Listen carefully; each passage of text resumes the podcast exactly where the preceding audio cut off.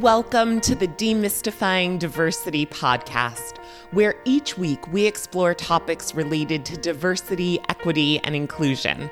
I'm Dara Lise Lyons. In this episode, we're talking about how the American obsession with body shape and size leads people to victimize themselves and others. I, I'm both shocked, saddened, ashamed, um, uh, God, so many other words. Uh, when I when I see like these things where celebrities say, "Here's what I eat in a day," and and really like, and it's very common where it's these thin white women who are basically talking about their eating disorder and and glorifying it. Basically, every minute of their life is dictated by what they will eat, what they won't eat, when they'll exercise, and when they won't and and you know I get I, I'm I'm upset that that gets promoted as like and glorified, but I'm also like incredibly sad and upset about what what our society says to women, especially that this is how you get a body that is valued. Like this is what you have to do to be accepted in the society. And if you don't do this, you're less than. And men get it as well. It's a different layer. It's a different um, nuance to it. But it, it really makes me upset at, at this is what is, you know, what my daughter is going to look at and see as normal unless there's someone else to give her a counter message. In 1983, the same year I was born, Karen Carpenter, the lead singer of the Grammy winning band, The Carpenters, died of heart failure related to her years long struggle with anorexia. Carpenter was a talented young woman with a voice that others envied and a body that she quite literally died for. At the time of her death, she was 32. Never mind that she had sold 80 million records and won three Grammy Awards. The quest for thinness destroyed everything she had worked for. And Carpenter is not alone. Anorexia has the highest fatality rate of any mental health illness. It is estimated that 4% of anorexics will die from complications of the disease. And yet, many of us quest for thinness whatever the cost. Here is Katie Corradino, Master of Science in Clinical Nutrition, registered dietitian nutritionist, certified dietitian nutritionist, certified personal trainer, and yoga teacher, whose private practice, Full Soul Nutrition, takes a size inclusive, weight neutral approach to nutrition counseling and health coaching the generalized idea in our society is that eating less is better and weighing less is better always, like under any circumstances. So therefore, um, saying that someone's lost weight is a compliment. Saying that someone is disciplined with food is a compliment. Um, and that's just kind of a result of the way that our world has kind of uh, qualified health and it's really important to push back against these kinds of comments in everyday context. I think for people who have an understanding of just how harmful those comments can be and just how important it is to define health in a holistic way, like we need to we need to kind of call out that stuff when we see it or push back against it or at the very least just ignore it and not reinforce it because yeah, it's one of the things that is so hard about recovery is that no one's cheering you on when you eat a donut. Katie made another point that I think it's essential to share, especially in our image obsessed culture. Health is definitely not a look. Health is not a look. Eating disorders are not a look either, and misconceptions about how they present keep a lot of people stuck in cycles of self abuse. I think I just want to bring awareness to the truth that eating disorders come in all shapes. We tend to think of eating disorders as looking one specific way, affecting one specific group, right? You know, the the thin, toward you know, moving toward emaciated, um, white, adolescent, middle to upper class girl. And not that that um, segment isn't a, a significant portion of the eating disorder population, but it's just a it's just a segment. You know, eating disorders affect people of all ages, all genders, all races, all econ- economic statuses, um, you know, all body shapes, and they do not look one way. And I know there's a lot of work in the eating disorder community right now to build that awareness, you know, um, which is really important. And so I just want to add to that that that voice um, to just make people aware that people eating disorders affect all sizes and all colors. That was Jennifer Kreatsoulas, PhD. Jennifer is a certified yoga therapist and yoga teacher who specializes in eating disorders and body image.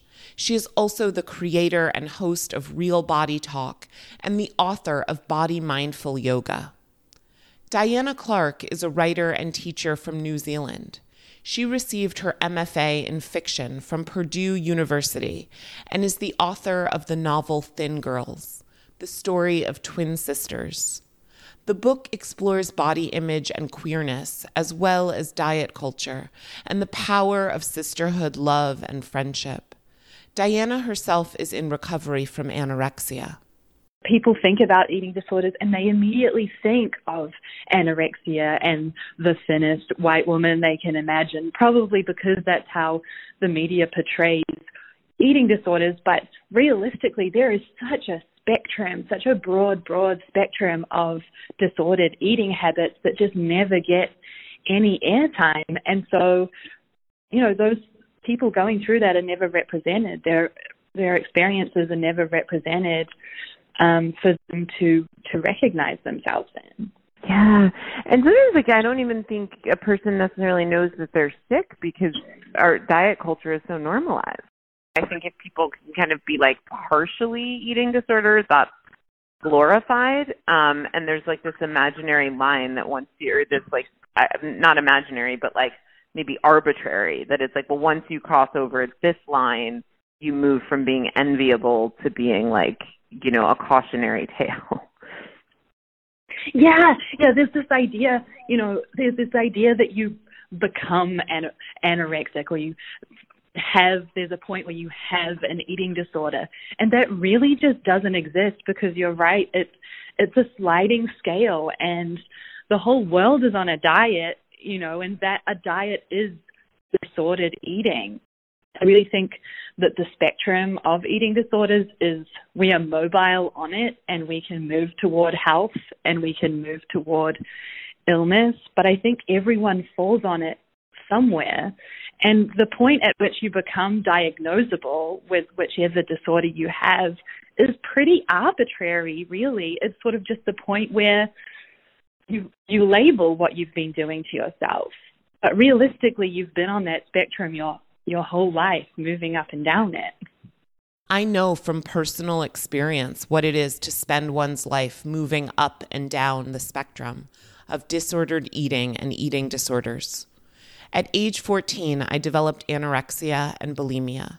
And over the course of a little more than a decade, I was long term inpatient hospitalized 18 times for treatment. In the 11 years since my last hospitalization, I've experienced long periods of remission and briefer periods of relapse. Many of the guests I spoke to in this episode are also in recovery from eating disorders, and many of them don't fit within the aforementioned narrative of the thinnest white woman imaginable. Here is Danny Adriana, fat activist, online content creator, peer support advocate, and co creator of the Body Reconnect Collective. I think um, for me, growing up with my personal experience, like I always thought um, that people who had eating disorders were like typically like really thin white teenagers who were like rich girls in movies and I don't know, I just or like dancers, like it was, and I I was a dancer, but like like ballerinas or like this idea of kind of like um, a perfectionist, like very attractive teen girl, and it was like mainly focused on like not wanting to be fat or like losing weight Whereas I feel like the actual reality of eating disorders come in like every shape and size, like every socioeconomic background, um, lots of different cultural and racial identities. Um, and also, I think there's also a stigma attached with people in larger bodies. People assume that those people might be binge eating or overeating.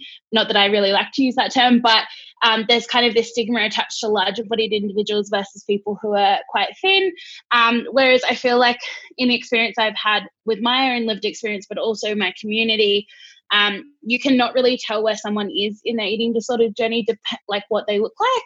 And also, weight tells you very little about what kind of behaviors or signs they're exhibiting um, with food. Um, so it's much more complex and rich. And I think there's a lot of like layers, especially in eating disorders in terms of mental health, um, kind of recovery and help that's distorted because nobody would kind of say depression looks like one particular type of person or anxiety looks like one particular type of person. Um, but there's a lot of assumptions made on like exterior um, exhibitors of eating disorders that actually are kind of unrelevant to an actual eating disorder because it is a mental illness. Eating disorders are a mental illness. They do not manifest in one particular type of body or social demographic, race, gender, or other identity marker, and they do not limit themselves to a certain behavior with food. Anorexia, bulimia, binge eating disorder, and many other forms of disordered eating reveal themselves in a complex matrix of actions and emotions and are caused by an even more complex, often interconnected matrix of physical, psychological, and social factors. Each person's eating disorder story is unique but there are some overlapping struggles that might help anyone listening to learn a little bit more about what's at the core of these issues.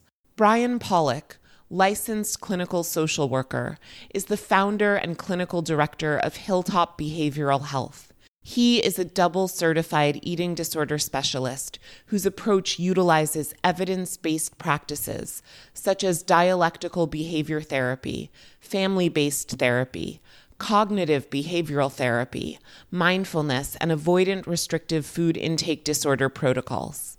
Additionally, Brian serves on the board of the National Association for Males with Eating Disorders. So it is about control, and particularly eating disorders is 100% about control. Bibi Lorenzetti, a level two authorized Ashtanga yoga teacher and holistic health coach, and Danny Adriana, whose voice you heard earlier, agree. It felt like nothing was in my control. And so the way that I, the way that I kind of built a sense of steadiness for myself or a sense of, okay, I, I can control this is to control my body weight.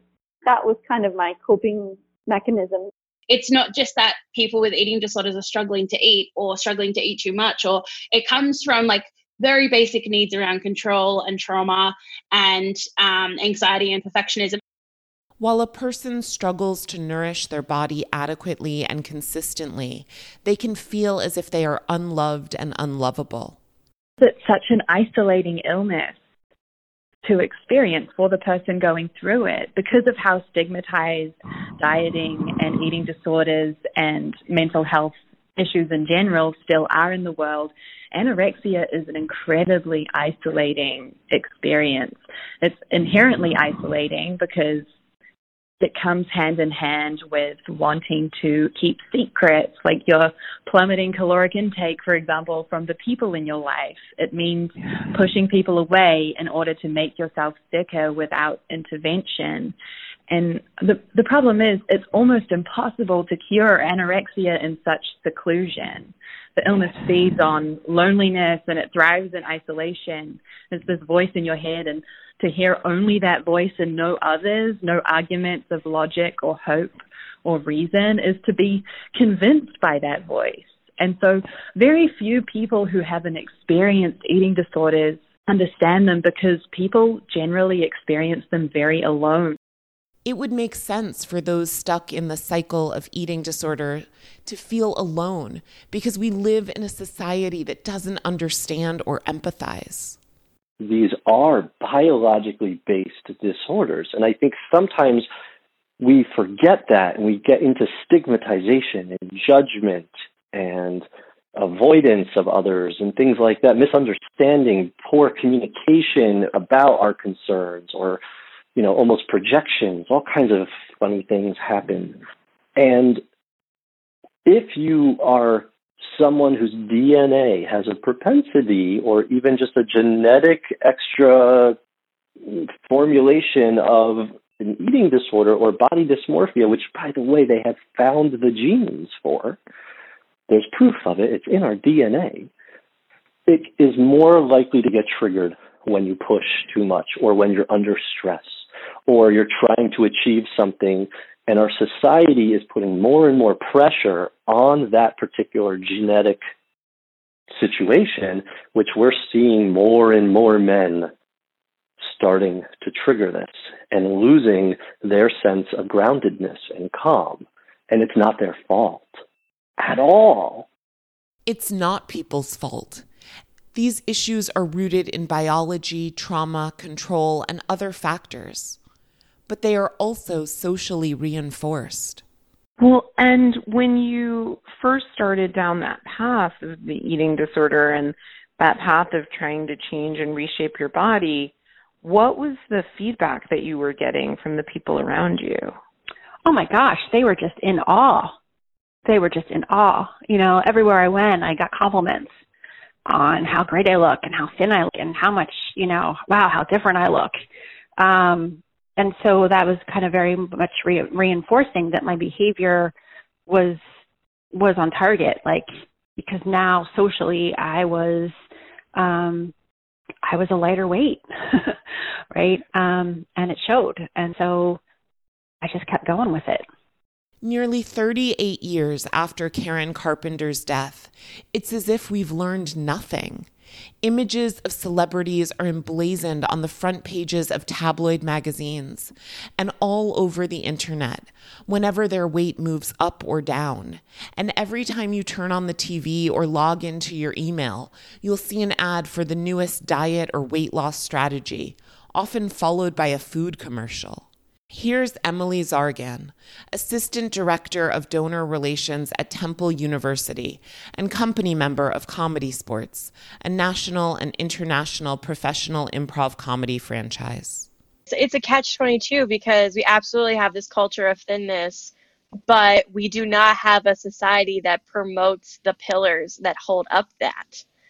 So when we think about like food deserts and food insecurity, um, we think about corporate America and the rise of like chains like McDonald's and, and Burger King, Wendy's. I mean, why is it that a salad at McDonald's is like 10 times more expensive than a Big Mac. And I think the Big Mac is that McDonald's. I don't actually eat fast food, so I don't know. Um, but like I do know that the the price this the disparities are insane. Like why is a salad more expensive than a burger? And when you set people up to fail, and then they fail, and then you punish them, it's just it's incredibly unfair. It's not just celebrities who are idealized for thinness or shamed if they gain weight.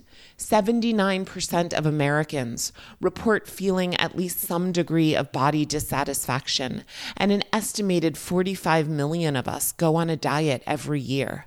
Society is obsessed with bodies, our own and each other's. A lot of us have lost kind of that connection between embodiment and like objectification, and we sit in our objectification seat a lot um, which makes sense because that's how you know society has raised us to see our bodies. We live in a world that is so hyper focused on bodies. You know, which bod- bodies fit, which bodies don't, which bodies are fit, which bodies aren't, right? Which bodies belong, which bodies don't. There's all this like, you know, these binaries around bodies. And um I think if we all could just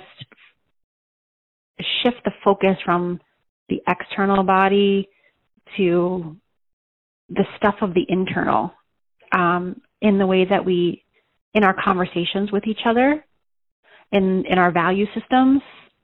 I think that would make the world such a more comfortable place for all bodies. And the world is not comfortable for all bodies, probably not for most bodies.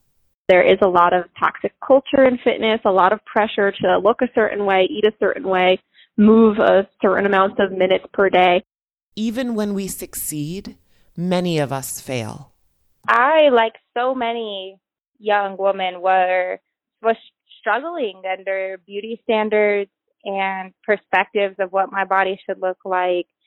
That I was in a trap of calorie counting and like starving myself, essentially eating 1,200 calories a day, trying to recover from a breakup. That I don't know, you know, you want to lose weight to be attractive after you break up with someone or something. All, all these things that were told to me that I should do in order to feel better from heartbreak. And I realized I was spiraling out of control, that I was really struggling. I would be on the treadmill crying and like I would be counting the amount of ranch I had on my salad after and I just knew these things weren't sustainable. And even though I was seeing results, I, I knew my body was hurting. That was Adasia Jones, whose voice you heard in a previous episode. Adasia is a vegan activist, passionate about food justice and bodily autonomy, whose ancestors are from Guatemala and Africa. We in a capitalist society are so obsessed with ownership. And in that route, we end up stripping ownership of a lot of people and their bodies and using it and commodifying it. And it could be for a profit, eh, or it could be just to create a new wave of a fad diet that will eventually trickle down and affect many people. But however it goes about, it will it will happen eventually. And there's definitely a big turn that will happen. I think when people just have ownership of their bodies again and can operate one amongst amongst one another in a way that's liberated, that people are not constantly just commodifying their own bodies in order to survive under capitalism. I put a lot of blame on the dieting industry, which is only growing more and more visible with social media advertising things like intermittent fasting, you know, which is so unhealthy for so many people, um, and and laxative teas and diet pills and those those things that like crush your organs that the Kardashians really love. Those things, those really harmful products are everywhere, and and I, dieting is almost functioning as a rite of passage. It's stigmatized for for women primarily. It's we are surveilled in what we consume, um, and we perform it for social media. We post our meals for the world to see. Um, eating is the most animal of practices, and it's become a performance. Dieting industry. It's important to remember that it's an industry. I think it's easy to think, you know, it's a product that that claims that it will help me achieve what I want. So it's, it's hard to see that they're actually they're profiting. The companies that are selling those products are profiting from you and from your desire to be thin and and that's all it is for them. And you as human you don't matter to them and your health doesn't matter to them. Only your money and the money you're spending on their dieting products matters to them. The current United States population, as reported by the US and World Population Clock, is approximately 330 million. And according to the National Association of Anorexia Nervosa and Associated Disorders, ANAD, at least 30 million people of all ages and genders suffer from an eating disorder in the United States.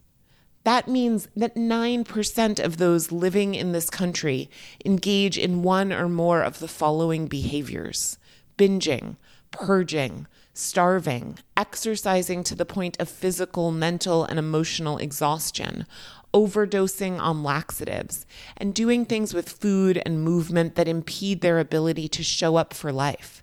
This 9% doesn't include people who are caught in the trap of diet culture and disordered eating, yet whose behaviors don't rise to the level of severity to meet the medical criteria of an eating disorder. And it doesn't include the majority of the 70% of Americans who have been labeled by modern medicine, culture, and the media as quote unquote overweight or obese.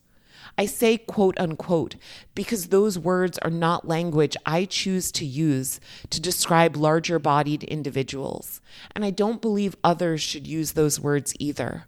They're judgmental and can be damaging. So much of the way we speak about food, bodies, and weight is damaging. Here's what Emily had to say about how people have treated her and other plus sized individuals. There's a lot of uh, responsibility like put on the individual um, for like being a plus size person um, because it seems like a very personal issue. So it's like, why are you complaining? Just stop eating so much. Versus, you know, my sexual identity as a person of the LGBT community, like that is less controversial. Like that is not something that like it's something that happened to me like i didn't choose to be gay um, shocking i didn't um, so like i think there's a lot more empathy um, and then there's a lot, there's a lot more um, area for discourse versus like being a plus size person is viewed as a very much something that i did wrong and so like why are you complaining to me Unlike the other interviewees whose voices are included in this episode, Emily doesn't work as an advocate for body liberation or as an eating disorder specialist but she told me she has been fat shamed since the second grade. I reached out to Emily because I saw a post she shared on Facebook recounting how a woman from her former yoga studio had made toxic, disparaging, unprovoked, and uncalled for comments about Emily and her body. In a discussion thread, Emily had commented about the importance of wearing masks to protect ourselves and others, and the woman had responded by telling her that taking health advice from her would be like taking advice from a cigarette smoker about lung health, and telling her to go stuff her face with muffins. Not only was this cruel and uncalled for, according to Emily, it wasn't new or original. One of the um, symptoms uh, you were talking about like from academic versus like personal point of view. Well i mean i have an academic background but i also do have a personal point of view when it comes to like body uh, perceptions. And people absolutely do perceive fat people as being less intelligent. And so i have that knowledge and so i automatically go into situations like knowing that on some level many people that I interact with think that I'm an idiot because I am a plus size person. So there's also like those stigmas come to play where it's not just like, oh, she's bad at taking care of her body, but like we can't trust her with anything. In America and elsewhere, fat phobia is rampant. 61% of Americans see nothing wrong with making negative remarks about a person's weight, even going so far as to publicly shame others based on the shape and size of their body.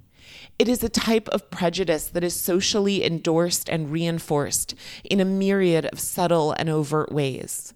According to Psychology Today, research reveals that over 50% of doctors described their fat patients, and I quote, as ugly, awkward, and non compliant.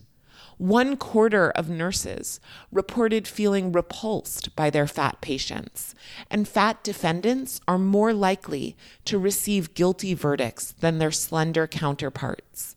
Even young children are reluctant to make friends with their larger bodied peers, which can only stem from the messages they're learning at home, on the playground, or from the nearly 30% of teachers who believe that getting fat is, and here's another quote, the worst thing that can happen to someone.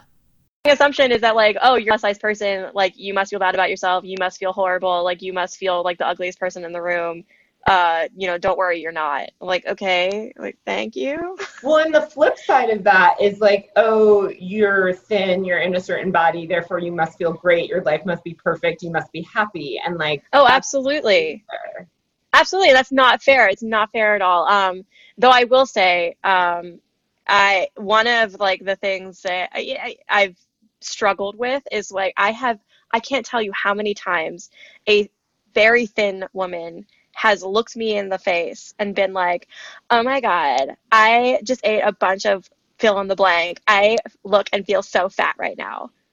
And I'm just, I, I get it. Like, I get it. I get it. I get it. I get it. But at the same time, I'm like, how did you just look at me and say that to me?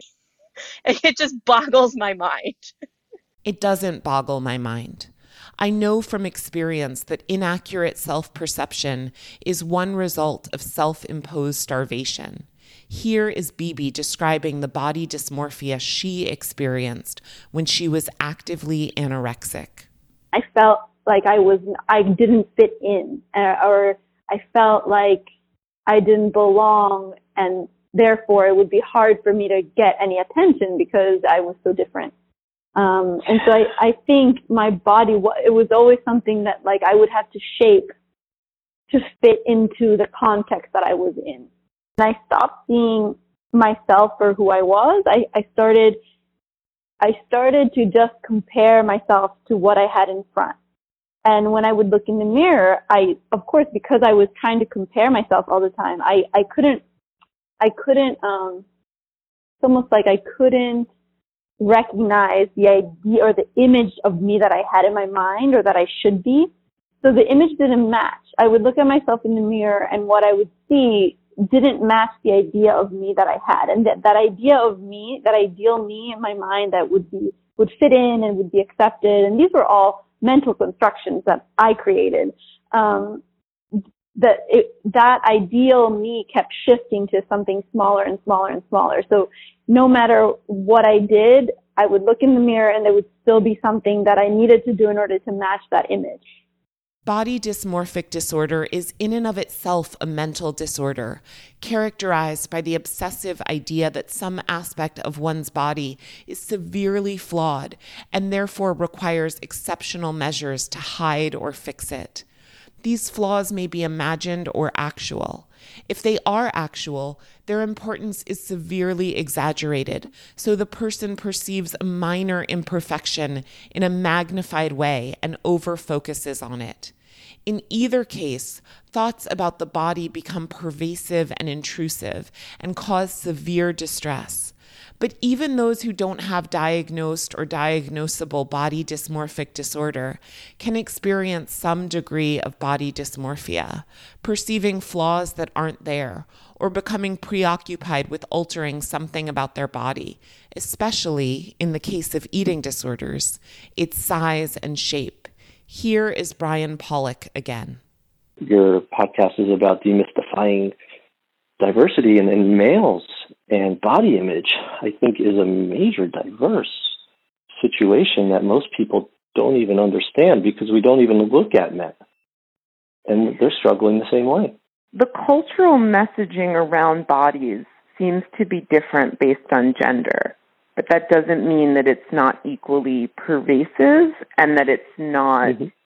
impacting people, right? And so I'm wondering if you can speak to a little bit about the differences that you see in terms of maybe some of the messages. What do you see before I say anything? Yeah. So what I see is that with it that tends to be that with women, and I don't want to make like any like huge generalizations, but for the most part, what I see with women is that there tends to be like a huge emphasis on thinness.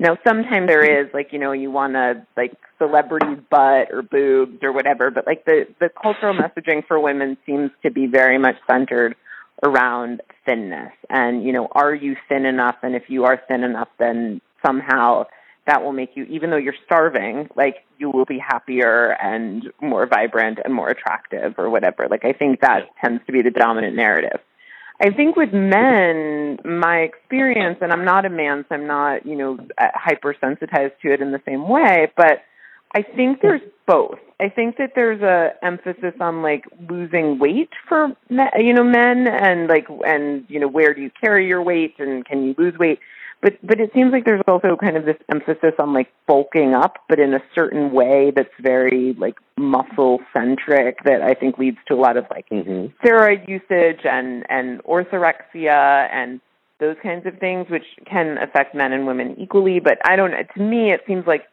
the the definitions of what bo- the body ideal is are different for men and women. Similar coping different behavior. Also yearning for possibly a different result, you know, depending on what's happening. So, what do I mean by all that? And I think what you're saying is absolutely right and fair and a good uh, beginning, as well as some depth to what's going on, no doubt. When it comes to men, there is that drive for muscularity. It is important. Now, all, not all guys. There are guys we work with uh, at our, my practice, Hilltop Behavioral Health, where we help them try to make sense of their, their drive, believe it or not, for thinness. That actually happens for certain men, where they want that pencil stick figure kind of look. And there's there's a reason why they're doing that, and there's a lot underneath to what's happening, maybe psychodynamically or control wise. It might be anxiety stuff, etc. The drive to alter one's body spans genders, races, religions, and orientations. It may be personal, but it is also an adaptation to social pressures. We are wired to want to belong, and we try to find ways to do that, even if those ways are maladaptive and self destructive. Diana summed up the situation perfectly. I think something a lot of people get wrong about eating disorders is this misconception that it's to do with desiring thinness, but I don't think eating disorders are really about desiring thinness. I think they're about desiring desirability. And if the media idealized and romanticized fatness, for example, in the way that it does thinness, then we too would desire fatness. It's all about just wanting whatever the world wants us to want, really.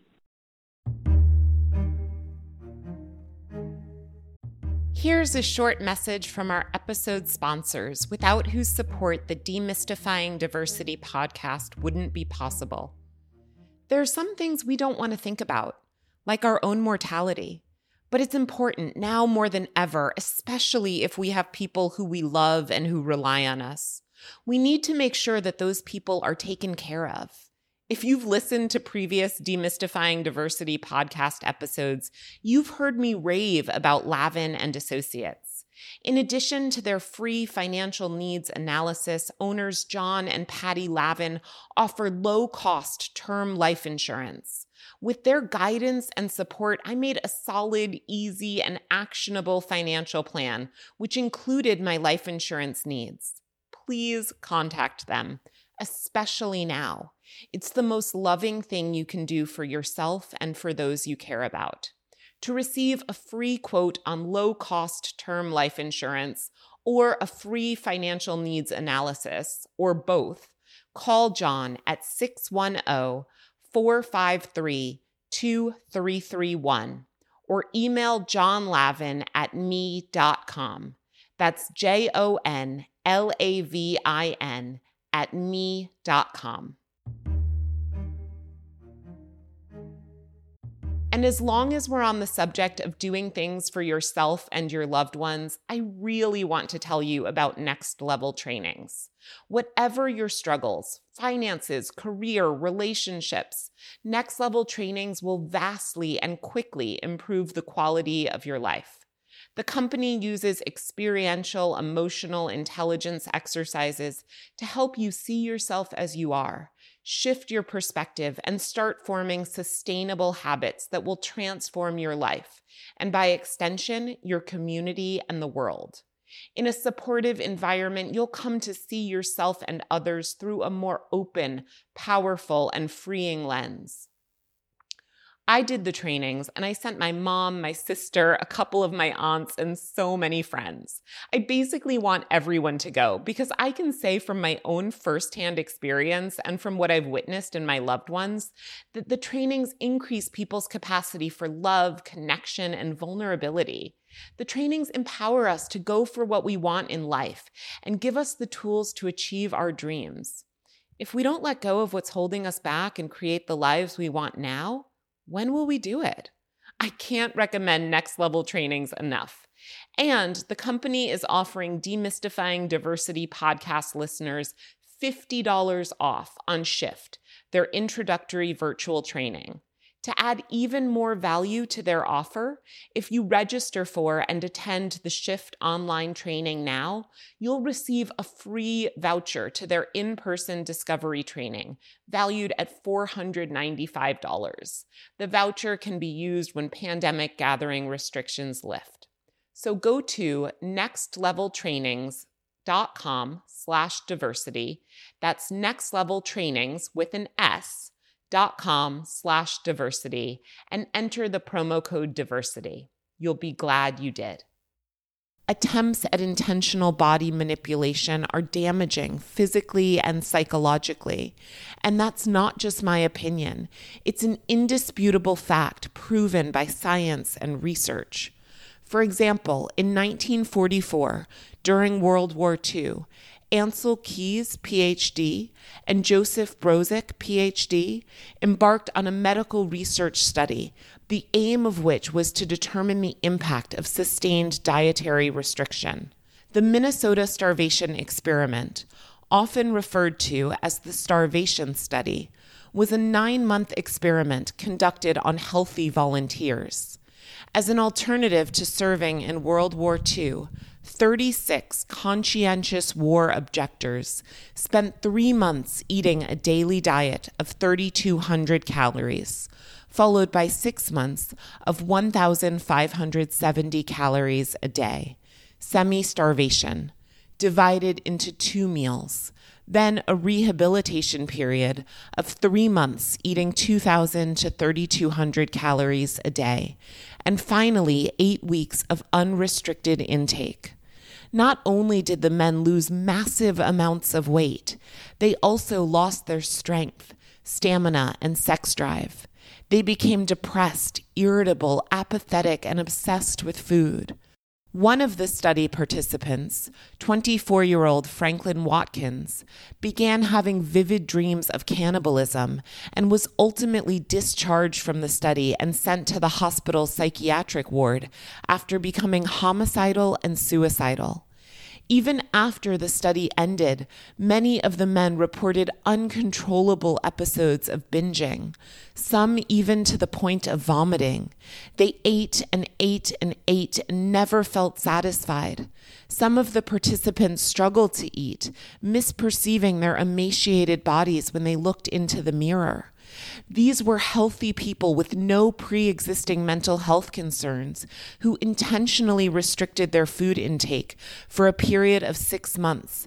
And as a result of this restriction, they developed maladaptive eating behaviors for up to two years before their behaviors finally normalized.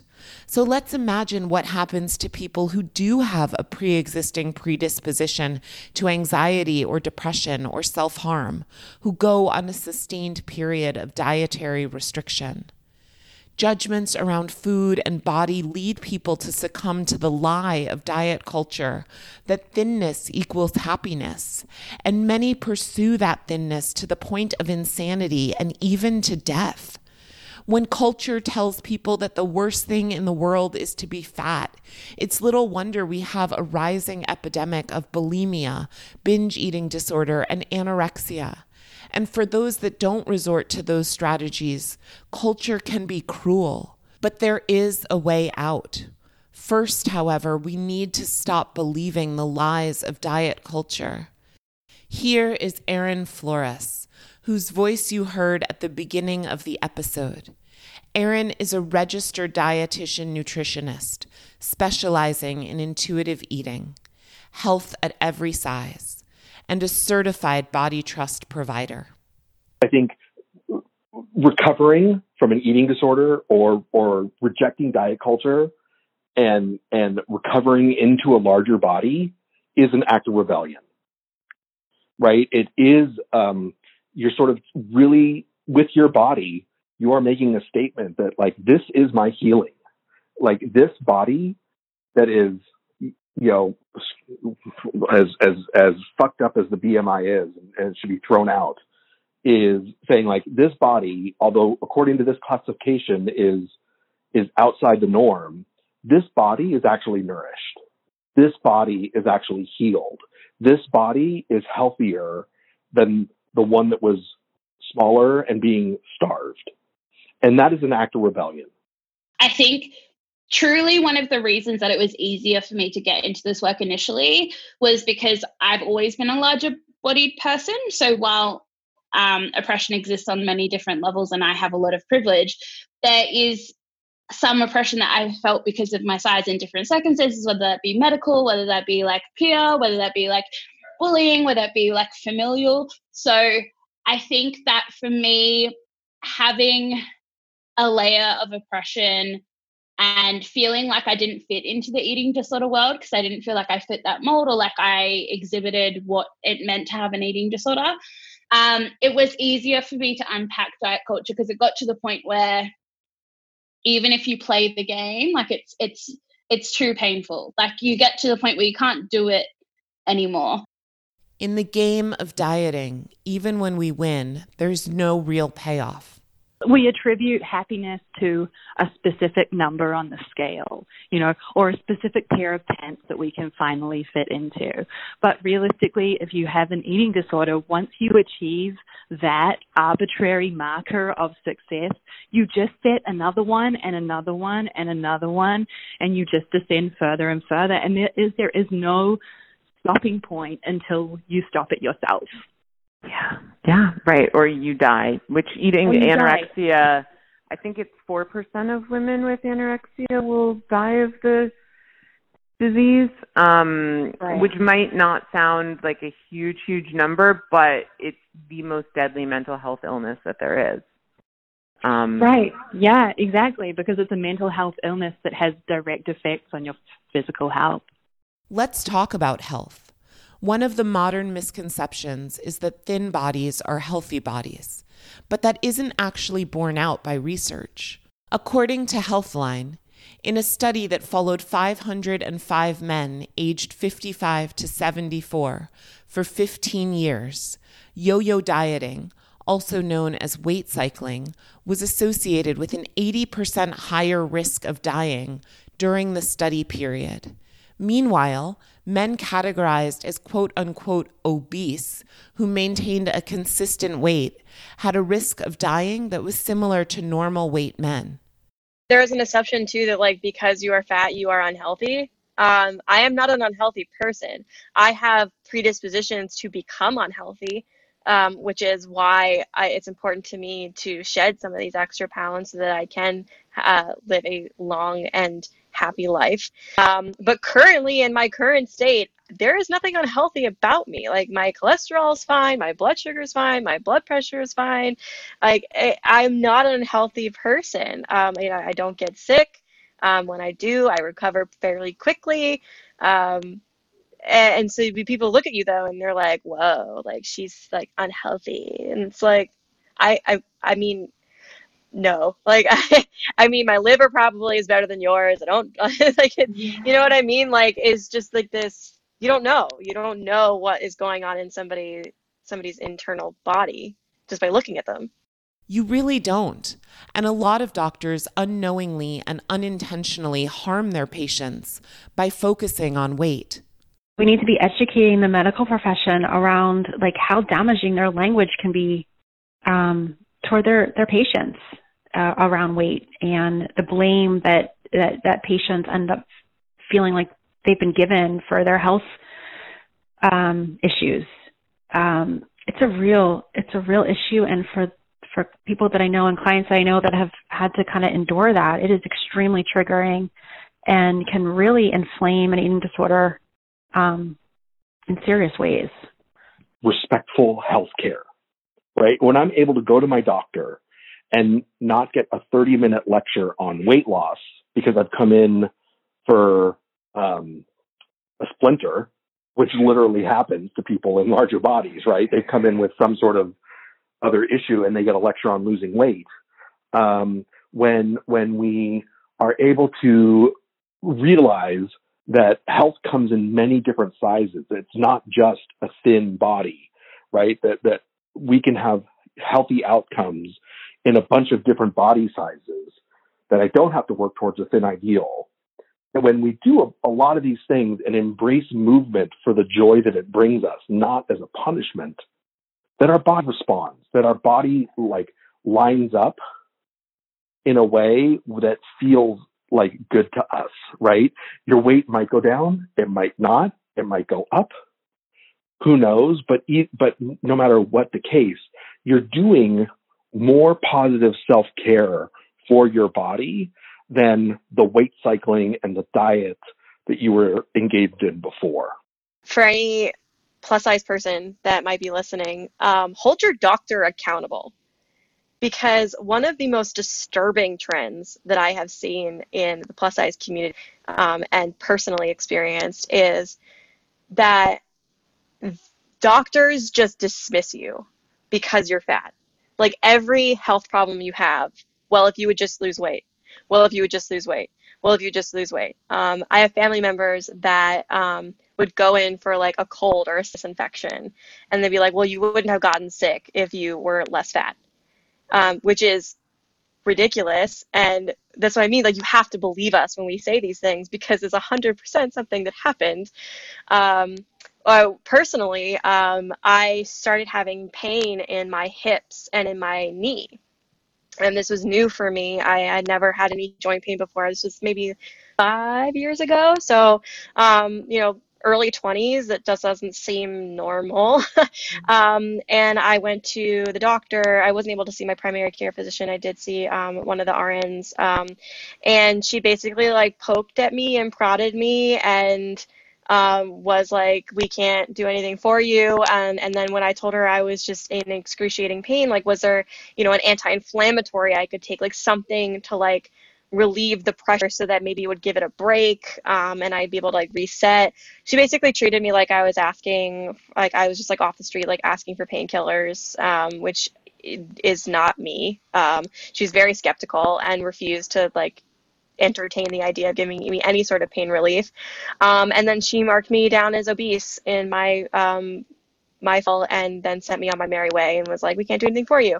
So that is a very specific example. Um, but moreover, I have told, been told my entire life by every healthcare professional I've ever seen that um, I should lose weight, but none of them have helped me do that. We could be the you're feeling all alone. We can be the reason to find the strength to carry on. In a world that's so divided, we shall overcome. We can be the healing. We can be the flower in the gun. We can be the healing. We can be the flower in the gun. So, what can we do? Individually and as a social collective to encourage people, including ourselves, to live adequately nourished, full, and free lives?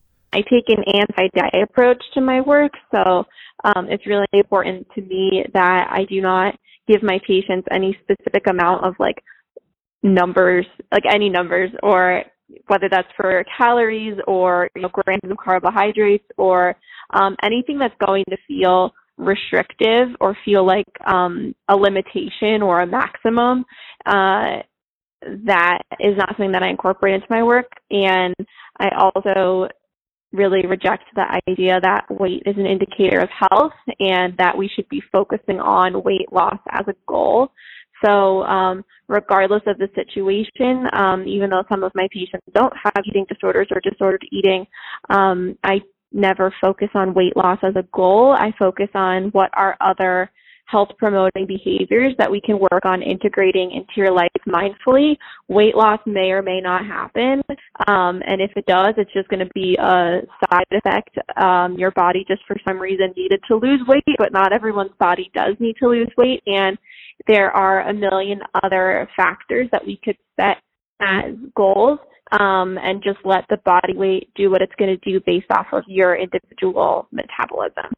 And every person's body has its own unique set point, a place at which it feels the most vibrant and alive. No one can tell us where on any spectrum our body ought to fit.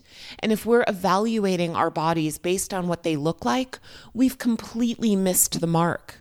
That said, it is important to see bodies that look like ours, that are living full and vibrant lives. And body diversity is not the same thing as body positivity.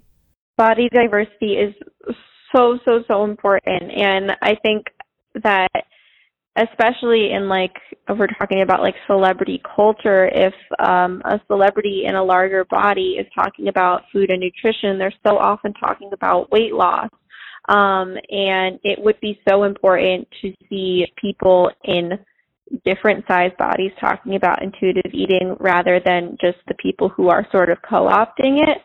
Um, and people who are also like kind of co-opting the body positivity movement, which was supposed to be for people um, in marginalized bodies to um, celebrate their bodies and express themselves and be um, out there and open. It's been kind of co-opted by people who are in smaller bodies and um, still promoting like this very sort of rigid diety idea about intuitive eating. I'm definitely much more invested in like fat liberation spaces and like fat positivity rather than body positivity. For me, it's much less of that surface idea of having to like what you look like or love what you look like or celebrate or feel beautiful. And it's much more about kind of untangling the oppressive systems that make us cruel and punishable to our bodies and also allowing us to kind of identify and exist in those bodies in a way that's safe. Because for a lot of us and you know i'm someone of a very privileged body but for a lot of people their bodies have not been a safe place to be their entire life because of the way our cultures kind of deems and has this hierarchy of beauty standards. So for me like a lot of the like gold nuggets and like the great parts of body positivity are like really founded in a lot of communities of color and particularly like also the disabled community people with chronic health issues kind of bodies that really fit currently what is outside of the mainstream acceptable body. Um, and that when you kind of dive into body positivity even for me as someone who is a white woman but is fat there's so many allowances of difference and ability to see different bodies represented, which even for someone like me who is a millennial, I feel like a majority of my life, even as a teenager, media was still very, very small in terms of representation. And while we are making strides towards things, you know, body positivity does have a really strong, like, kind of political activist roots, which is where I always feel most comfortable in terms of like my expression personally, I don't choose words like body positivity. Uh, and the main reason is um, a couple reasons. One, it's been co-opted uh, by a lot of uh, big companies and, and and a lot of diet companies.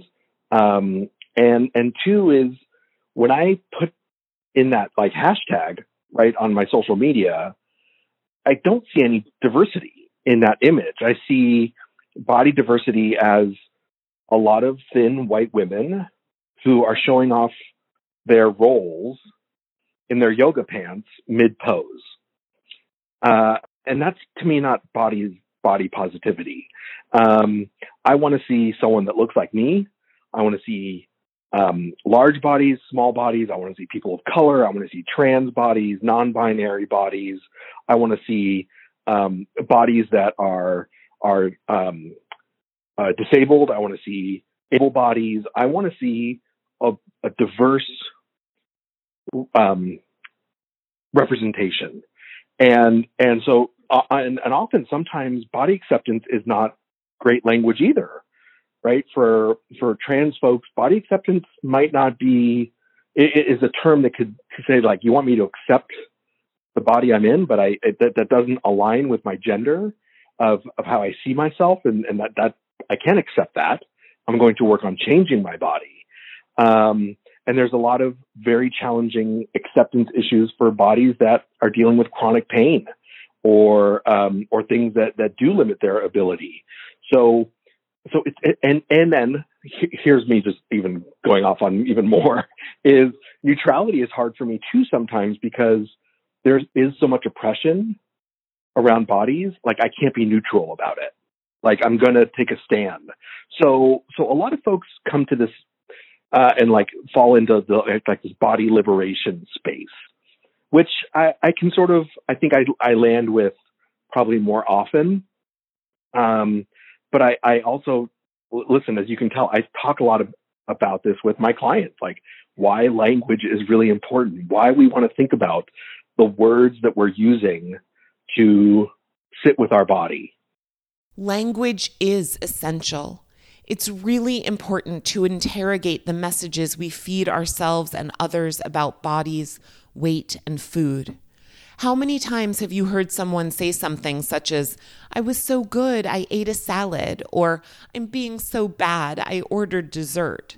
How many times have you been the one to say these things? It's okay. If you've succumbed to the cultural obsession with body perfection, you are far from alone. But you do have the option to, at the very least, begin to question whether or not the messaging you're putting out into the world is helpful or harmful. And if you are trying to reject diet culture, make sure you don't fall into the trap of moving from calling yourself or others ugly to objectifying bodies in a different way.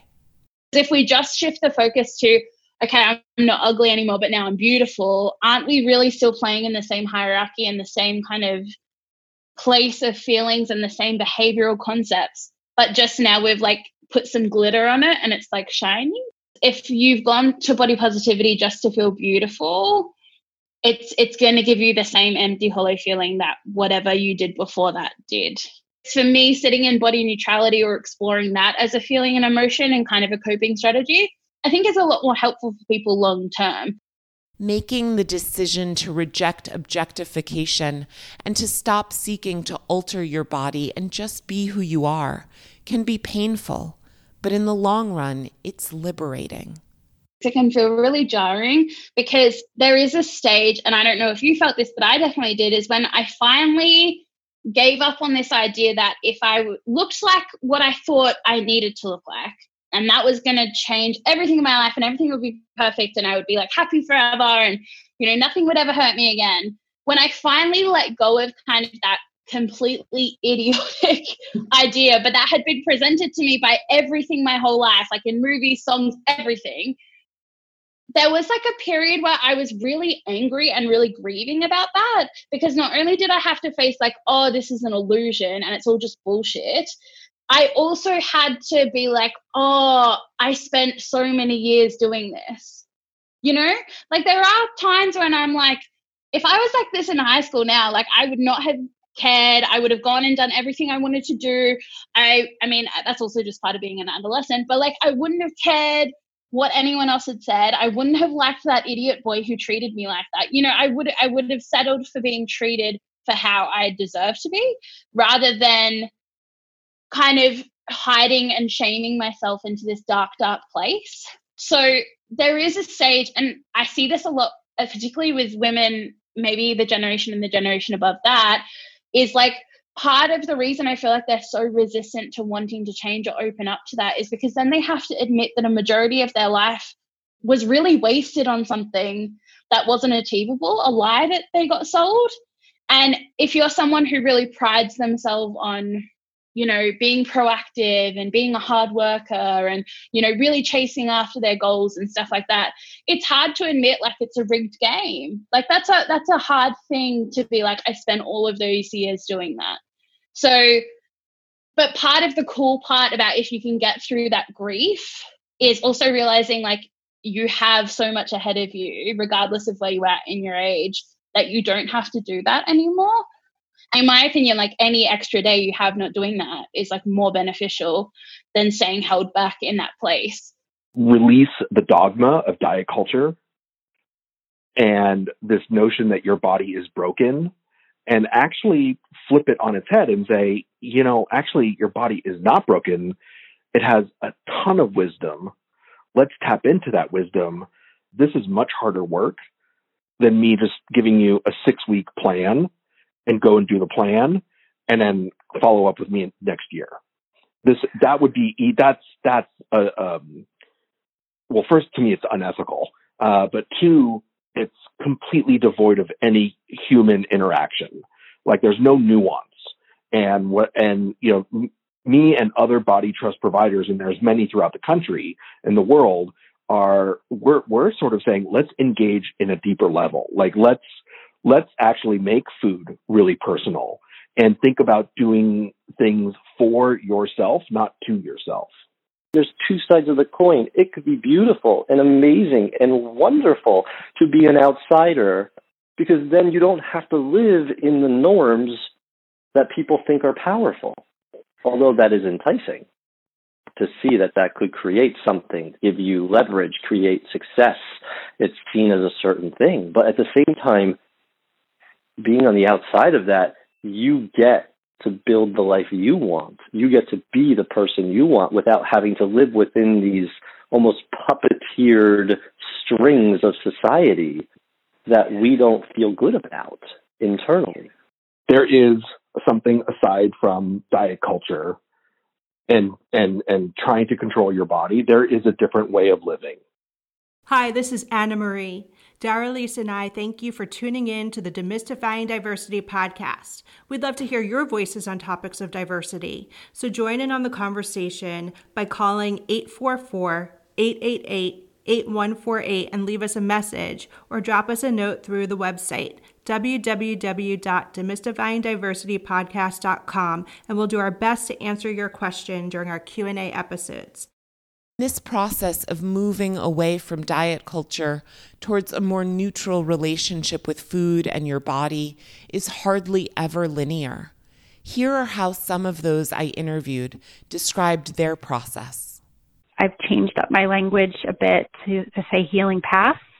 Um, I use recovery because I use that word recovery because it is, you know, part of our our the language that we use. Um, but I find that sometimes it can get a little confusing for people. Like recovered recovery, like they feel like destinations, right? Like that someplace one arrives and a lot of time that destination is like it's on the top of a mountain, right?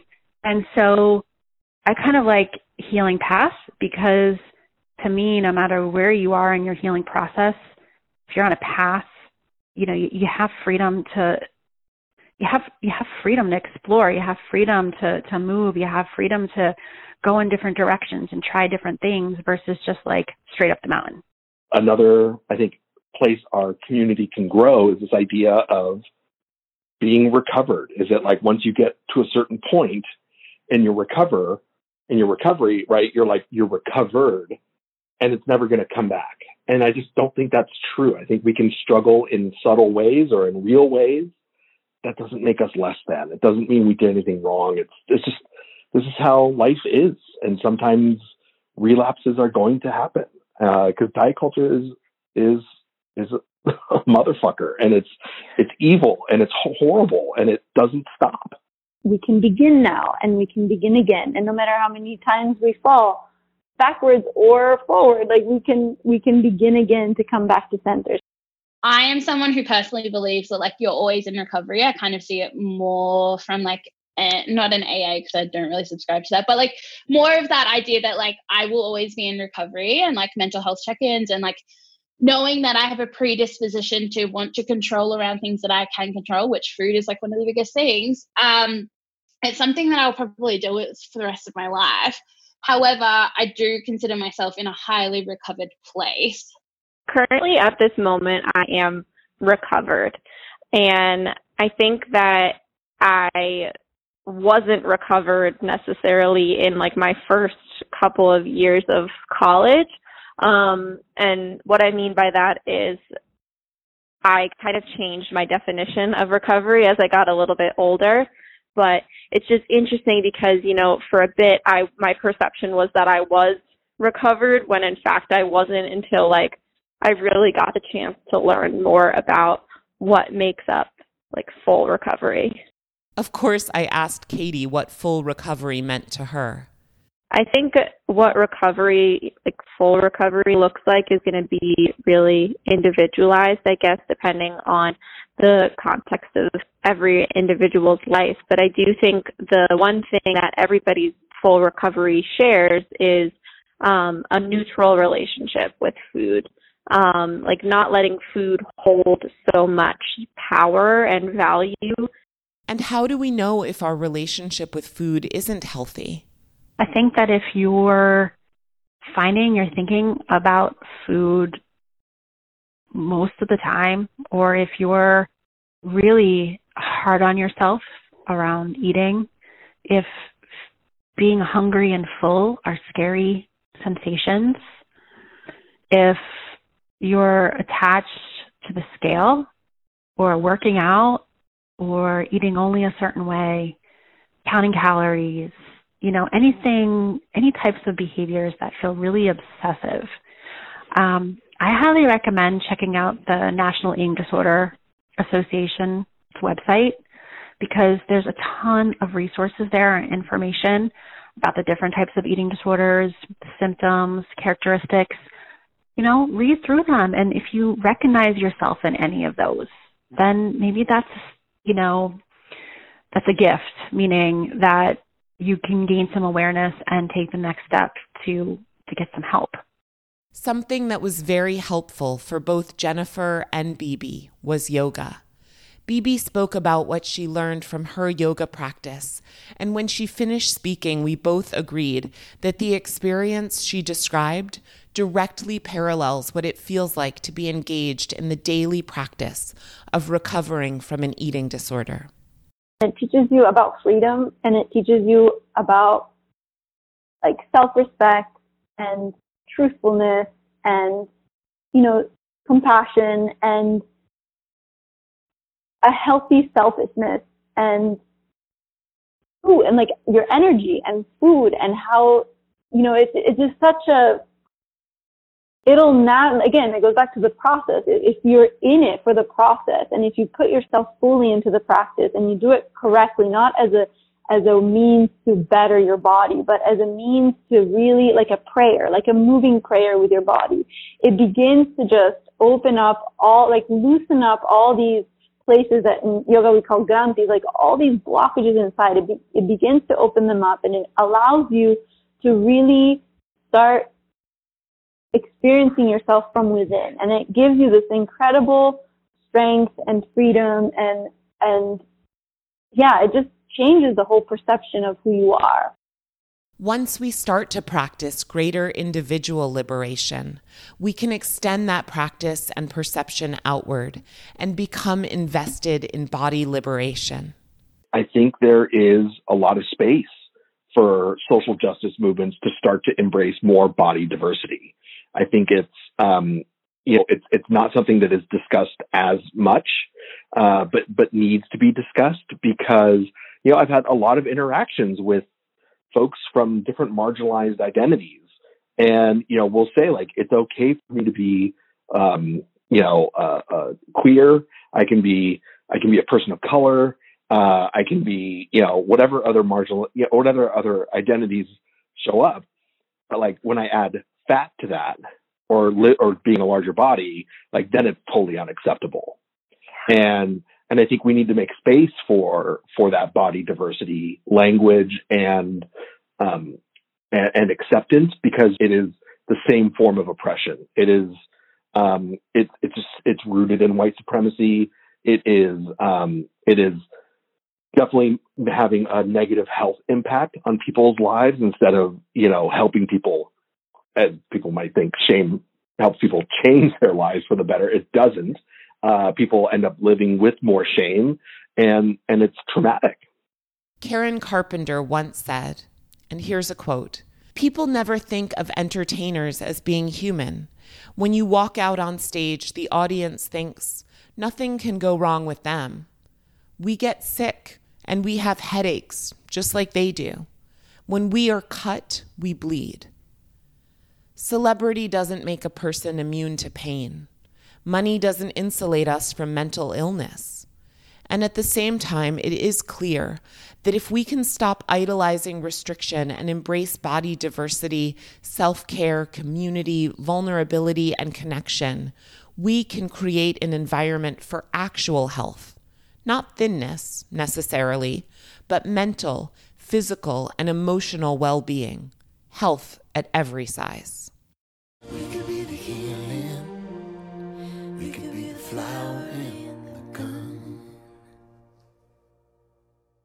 Thank you for listening to the Demystifying Diversity podcast. If you haven't already, please subscribe. And if you'd like to join the conversation, visit demystifyingdiversitypodcast.com or call 844 888 8148 and leave us a message. Many thanks to interviewees Katie Corradino, Danny Adriana, Diana Clarke, Adasia Jones, Brian Pollock, Aaron Flores, Emily Zargan, Bibi Lorenzetti, and Jennifer Kreatsoulas, and to our episode sponsors Next Level Training and Lavin and Associates. Each episode of the Demystifying Diversity podcast is written, reported, and produced by me, Daralyse Lyons, with the invaluable assistance of Anna Marie Jones, reporter, producer, and co collaborator, Paul Kondo, assistant producer and editor, Raina Epstein, creative assistant, Sunny Taylor, content editor and creative collaborator, Zach James, marketing manager, and Monica Lynn, graphic designer. The music you heard is The Flower by Michael Franti and Spearhead, featuring Victoria Canal. If you'd like to explore these topics outside of the podcast, pick up a copy of Demystifying Diversity Embracing Our Shared Humanity wherever books are sold. Join us next week, and in the meantime, let's practice empathy and work together to create a more inclusive world.